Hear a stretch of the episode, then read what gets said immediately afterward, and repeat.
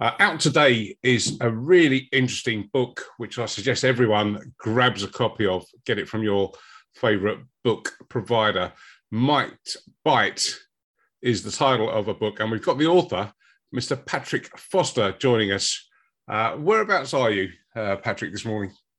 Uh, I'm in Witney uh, in Oxfordshire, which is which is where home is these days. So thanks very much for having me on. That's David Cameron country, isn't it? Yeah, I think so. That's definitely what it's famous for. So, Might Bite, just tell us tell us about the title first of all.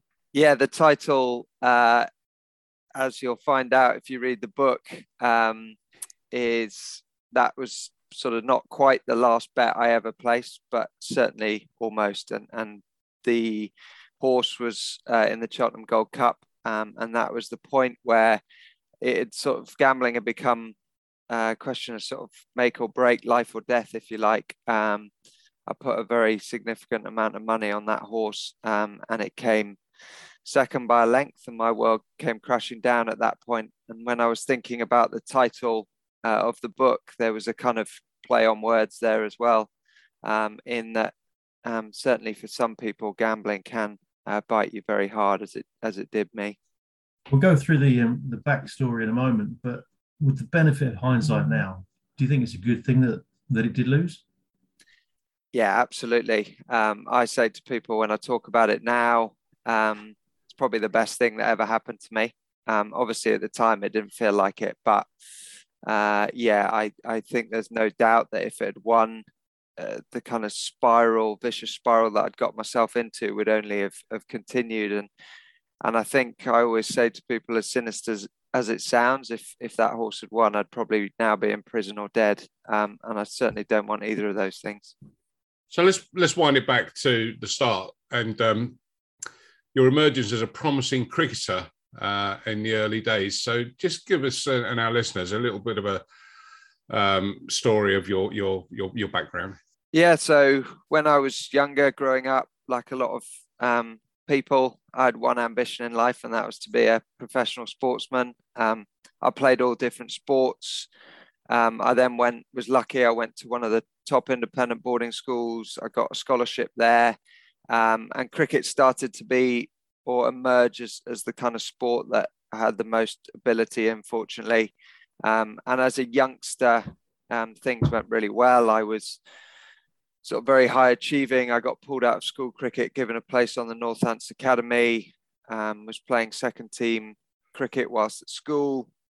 And at that point in my life, I thought, you know what, this is going to be all right. I'm going to be rich, famous, get paid to do what I love, and um, be a cricketer for the rest of my life. I think there was, looking back, there's certainly an element of, of naivety there because even when you're in that situation, there's an awful long way to go. Um, and I think a lot of young people, and I was probably one of those, you think you've probably made it before you perhaps have. Um, and I always knew in the back of my mind um, there were a lot of other guys that were probably more naturally talented, um, bowl quicker, hit it harder. But I worked hard, I worked damn hard and made the most of my ability. Um, so yeah, uh, certainly when I was when I was at school and, and up until the point um, I went to university, that was that was all I wanted to do. And then you moved into the city um, when sport sort of came to an end. Uh, insurance broking is that is that correct? Yeah, that's right. Um, I started in January 2010, um, working in, in the city for an insurance broker, um, having finished at, at university and, and my race sort of being run cricket wise.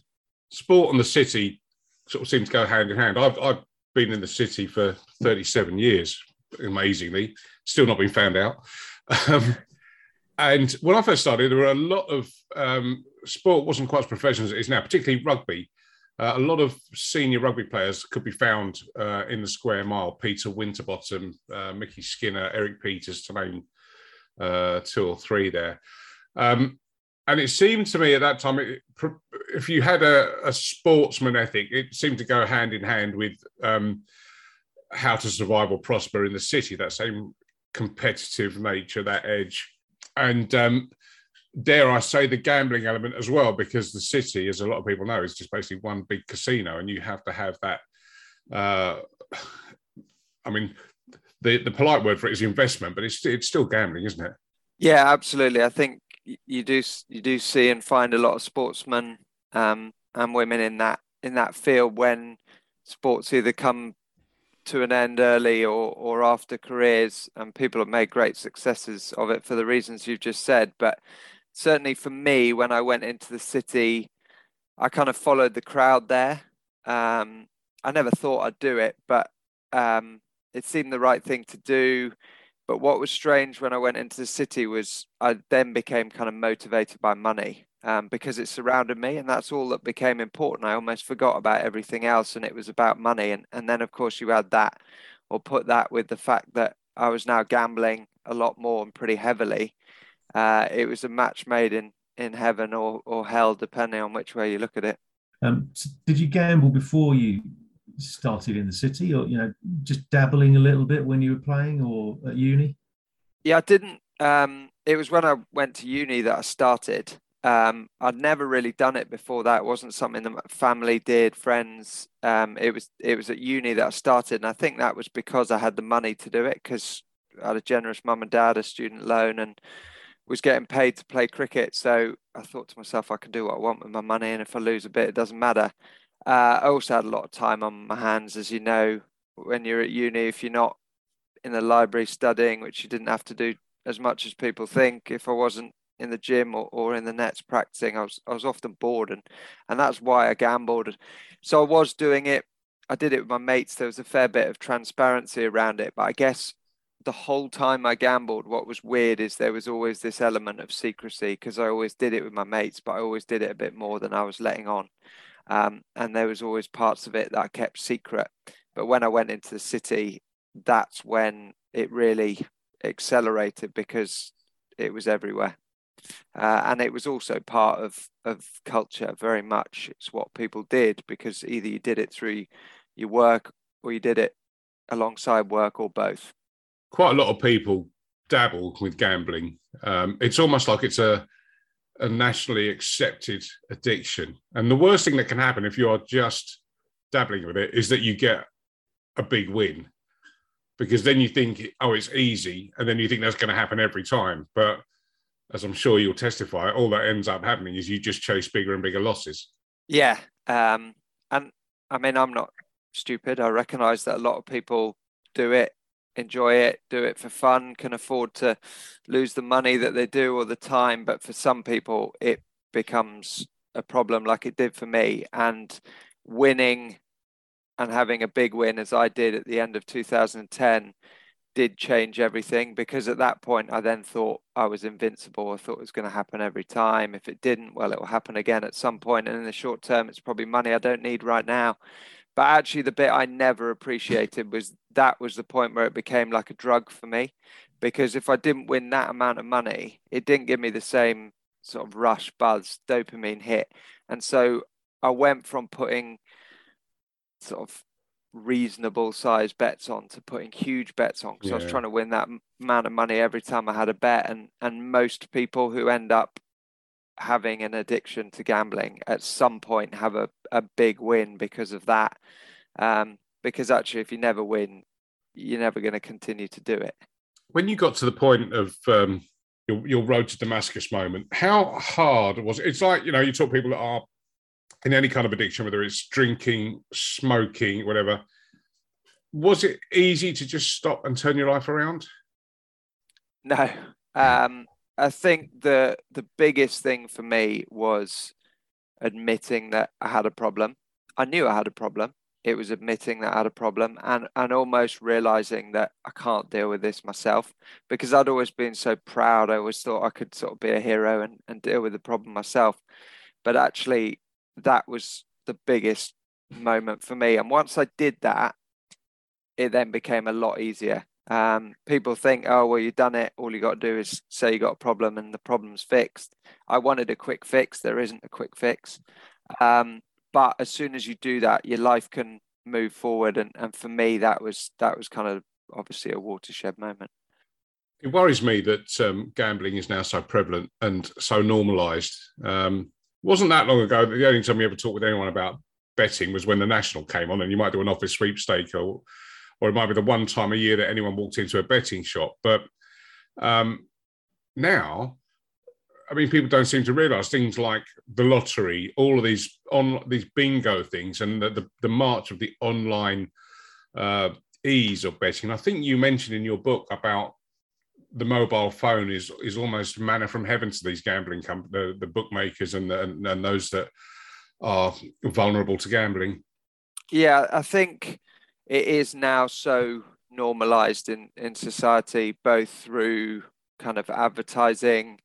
Um, when I first started to do it, there were a number of people that did it, but it wasn't the the norm. Um, and one of the motivations for writing my book was to to make people kind of appreciate that when it is so normalized, when everybody does it, it it shouldn't carry the stigma that it still does for so many people. It's still a bit of a dirty word, um, and yet people are doing it. People don't talk about it.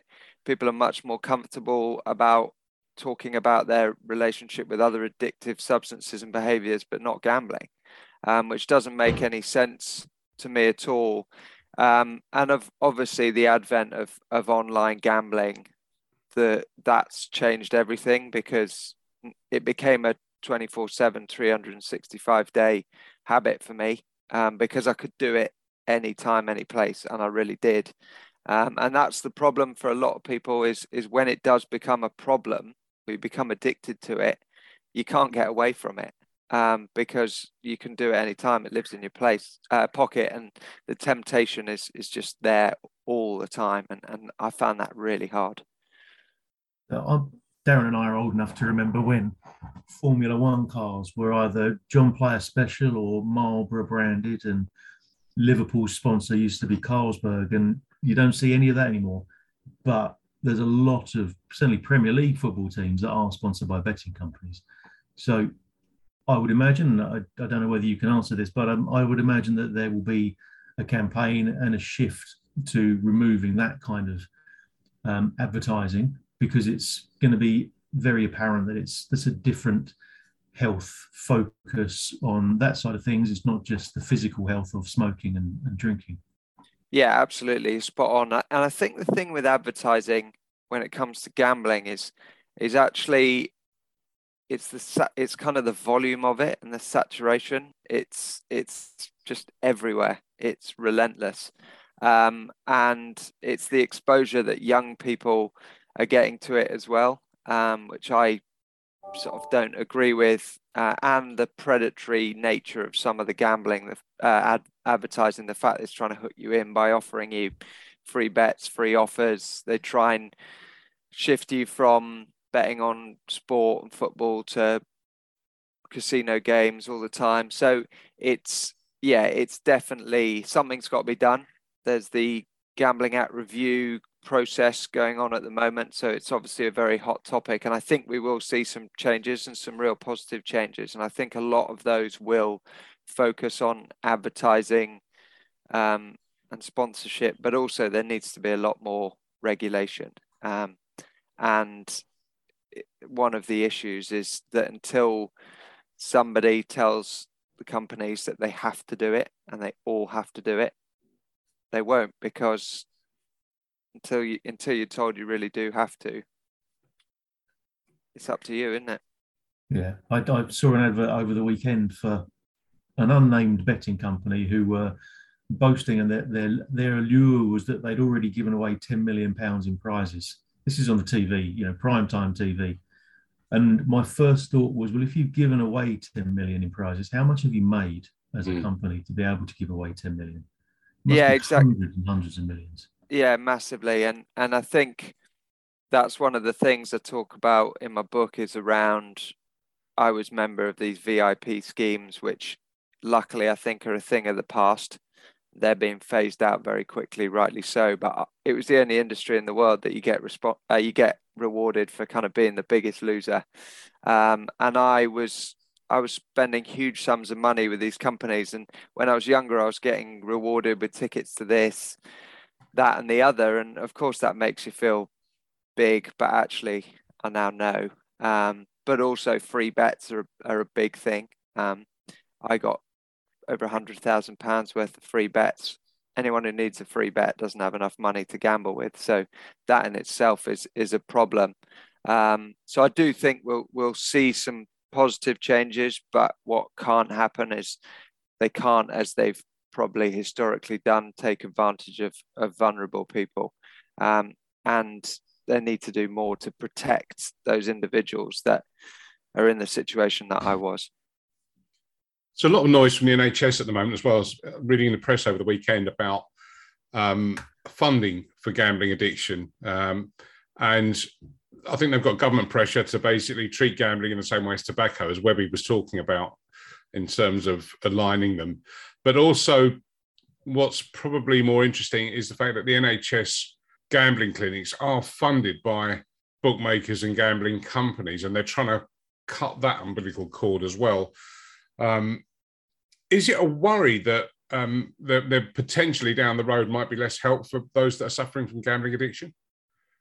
Yeah, it's um, it's a huge concern because I think statistically, and I hope I'm right in saying this, I think less than ten percent of people that have got a gambling problem get the help that they need, um, and that is that's not good. So more needs to be done more help needs to be available. I still think part of that is because people don't do anything about it because of the stigma attached. Um, so yeah it, it's the treatment side of things is is really worrying because it's not accessible enough. For me i was incredibly fortunate um, when it came to actually getting the professional support that i need because i went through private treatment which my parents were able to help, but also had the support of the, the Professional Cricketers Trust. So I was lucky, but there are a lot of people that can't access that or can't afford it because, of course, you've got no money. Um, and so the treatment side of things is is huge, and and there's a lot of mental health, more mental health support and provision becoming available, which is great. And this is obviously a mental health issue, but it needs to be treated as a, as a kind of public health issue um, for it to get any better. Coming back to your book, how easy was it to write uh, a book? I mean, it's one thing writing an article or sitting with a couple of amateurs like us and talking about the subject. Um, to put together a full blown book, um, was that something you found easy, challenging, or um, what, how did you find it? I think a, a combination of the two. Um, I wrote it during the first lockdown, um, and that was partly because I knew I had to find some things to fill my time. Um, in terms of the process, having the kind of addictive, compulsive personality that I did, it, it happened a lot quicker than I expected to. It too, in the sense that I got a lot down on paper very quickly. I found the whole process quite cathartic because um, there are a lot of things that I found easier to write than to say, some of the really tough things. But where it was tough is it kind of brought it all back up. But also, when you speak for 20 minutes on the subject, you can say what you want. When you write 90,000 words, you got to dig really deep um, and you've got to put everything down and and some things I found really difficult to kind of people were very aware of, of my the overview of my story, but some of the depths and some of the omissions that I've gone to in the book, um, yeah, it, it was it was tough at times, but hopefully worth it. No, absolutely, absolutely. Um, one of the things you talked about in your story was that um, one of the personal costs on you of the gambling and away from the financial side was the fact that being someone who was so enthusiastic about sport and exercise, that dwindled as your gambling addiction got worse and you put on weight and you stopped playing sport and stopped doing exercise. Um, you look to be in fairly decent shape now from the bits I can see on this picture. Um, are you back playing sport? Are you doing anything uh, physical? Yeah, playing cricket I mean, at all? well, I think um, yeah, absolutely. You, that was one of the things that I look back on with great sadness is that for a long time I didn't. Um, as somebody, as you say, who loved team sport, who loved doing exercise, I just didn't do it because gambling was almost giving me that competitive fix, and uh, it's what I'd rather have been doing, which now I can't quite believe. So, yeah, absolutely. My my addictive personality definitely manifests itself in all sorts of weird and wonderful ways, and and for some reason, it's now turned to running, which uh, I've become totally obsessed with, but I see it as a kind of almost like a positive addiction. But I got to be really careful because you also realize that kind of too much of anything's not good for you. Um, so yeah, doing that. So I've got fit again, um, or fitter. Uh, lost a bit of much needed weight, um, and yeah, playing sport again as well. Um, obsessive golfer, uh, and also playing playing cricket again. So I didn't play. My relationship with cricket was a very strange one for a long time. It's very monetary driven. Uh, it, it it just wasn't good. Um, I didn't really play during the the kind of COVID year, and I had a break from it, and then decided to go back to my sort of home club, which is Horspath Cricket Club in, in the Home Counties League, because I left there in horrible circumstances in 2017 and they'd been very good to me. So part of it was I wanted to go back to, to kind of repay them for their support.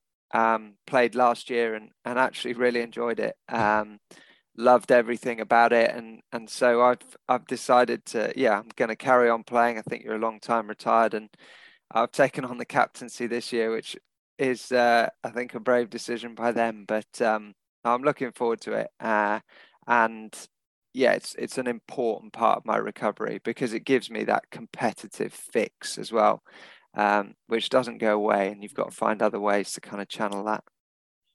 So you say you, I mean, and I see obviously firsthand your um, your addiction to running now um, through the through the Facebook group that we've we're both in. You're far more active than I am.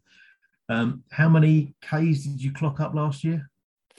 Uh, I think about three and a half thousand last year. Um, and then I've I've been doing a, a challenge this month for, for Red January, which is a great initiative. So I, I set myself a challenge to run 500 kilometers this month. So I managed to I managed to do that, which is great. Um, but running for me now, people say, "Oh, it's for this reason or that. It's very individual why you do it. But for me, what I love about it is is it it provides me with almost a kind of during rehab they talked a lot about kind of mindfulness and meditation and that comes in all sorts of sort of forms and guises but for me running is the thing that I go out and when I'm doing it I don't think about as much as I normally do uh, it's I love being outside. I know it's good for my physical and mental health. So it it it serves more than more than just one per, purpose. But yeah, it's um it's it's got to the point where it's a bit obsessive. And I, as I say, I think you got to I got to think about now my whilst it's great for my mental health, I got to think about my physical health because I'm not getting any younger and it will start to take its toll on on knees and ankles. I think. You're a mere pup compared to me and Webby. I'll give you a clue. so just before we let you go, Patrick, um, shameless plug. Uh, Might Bite is out now. Yeah, it is. Yeah, uh, obviously, can't believe it's got to this point. It's nearly two years on um, from when I wrote the first word. I've been very lucky because Will Macpherson, who's a cricket journalist um, and, a, and a great friend, he has uh, co-written the book for me because in its original form, I don't think it would have got published. Mm. Um, and he's done a uh, he's done a brilliant job. So I've said that the reason I've done it is is to try and help other people, um, not just understand what it's like, but also just be more aware of, of people around them. Um, and so yeah, uh, hopefully people will read it. Um, I think they'll enjoy it in in different ways. It's it's not an easy read um, at times, but um, yeah, it's it's a proud moment, and it feels very strange to describe myself as an author. Um, but yeah, I never thought it'd happen. Um, probably not the book I ever wanted to release, but uh, yeah, proud we got this far. Well, it's a great achievement and uh, must have taken a hell of a lot of guts uh, to do it. So, uh, many congratulations from us. And uh, we're really pleased that you took the time to join us on the show thanks very much for having me and keep up the great work. I, I love listening. So, uh, yeah, thanks, guys.